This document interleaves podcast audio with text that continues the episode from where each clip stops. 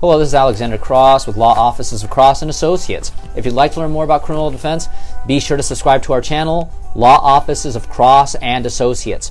So we received an interesting inquiry here on our YouTube channel. This has to do with somebody who was accused of sexual molestation by his wife's daughter.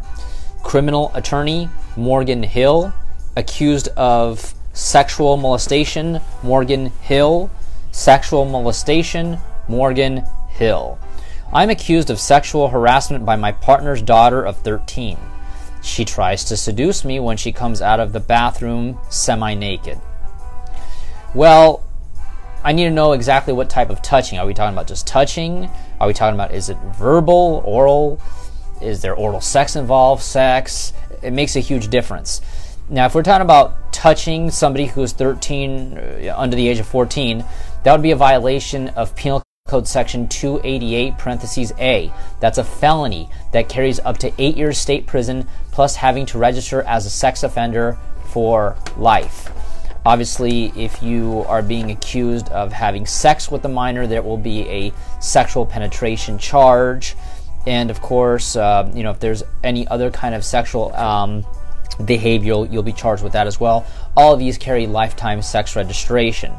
Now, a big part of the evidence here is going to be whether or not there are text messages between you and the alleged victim. 13 year olds, a lot of times, you know, they have cell phones, and sometimes there are messages, phone calls between you and the alleged victim. If there are no text messages, or if there are text messages, but it's clearly sort of like a stepfather stepdaughter relationship, that would help tremendously. Obviously, if there are text messages indicating that there's something else going on, that's not going to bode so well for you.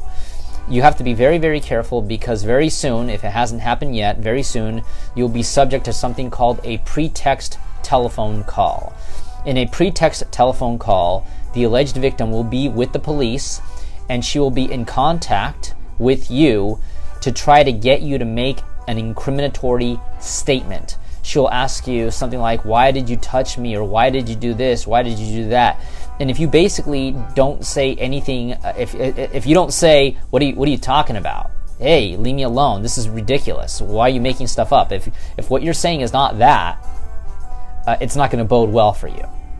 So you get a phone call from this alleged victim, you might want to just block her number. It'd be the best way to go and contact an attorney. Now, here's the other issue if the police get a hold of you and they want to ask you questions, please, please, please never respond to those questions. Remember your Miranda rights.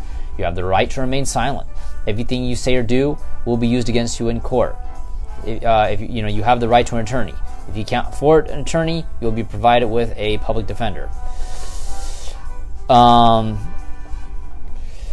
so I mean, really, in these situations, you really need to remain silent. You don't want to say anything incriminatory and really need to speak to an attorney so that your attorney can go to court, enter pleas of not guilty, order copies of all the evidence.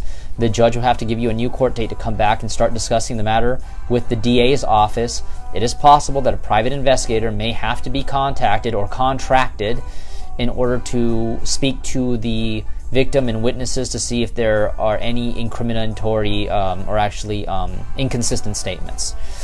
Regardless, if you'd like to learn more about criminal defense, be sure to subscribe to our channel, Law Offices of Cross and Associates. But if you've been accused of a crime here in the San Francisco Bay Area, call us at 1 800 862 7677. On our next video, we're going to be discussing the case of somebody who got a DUI and driving without a license.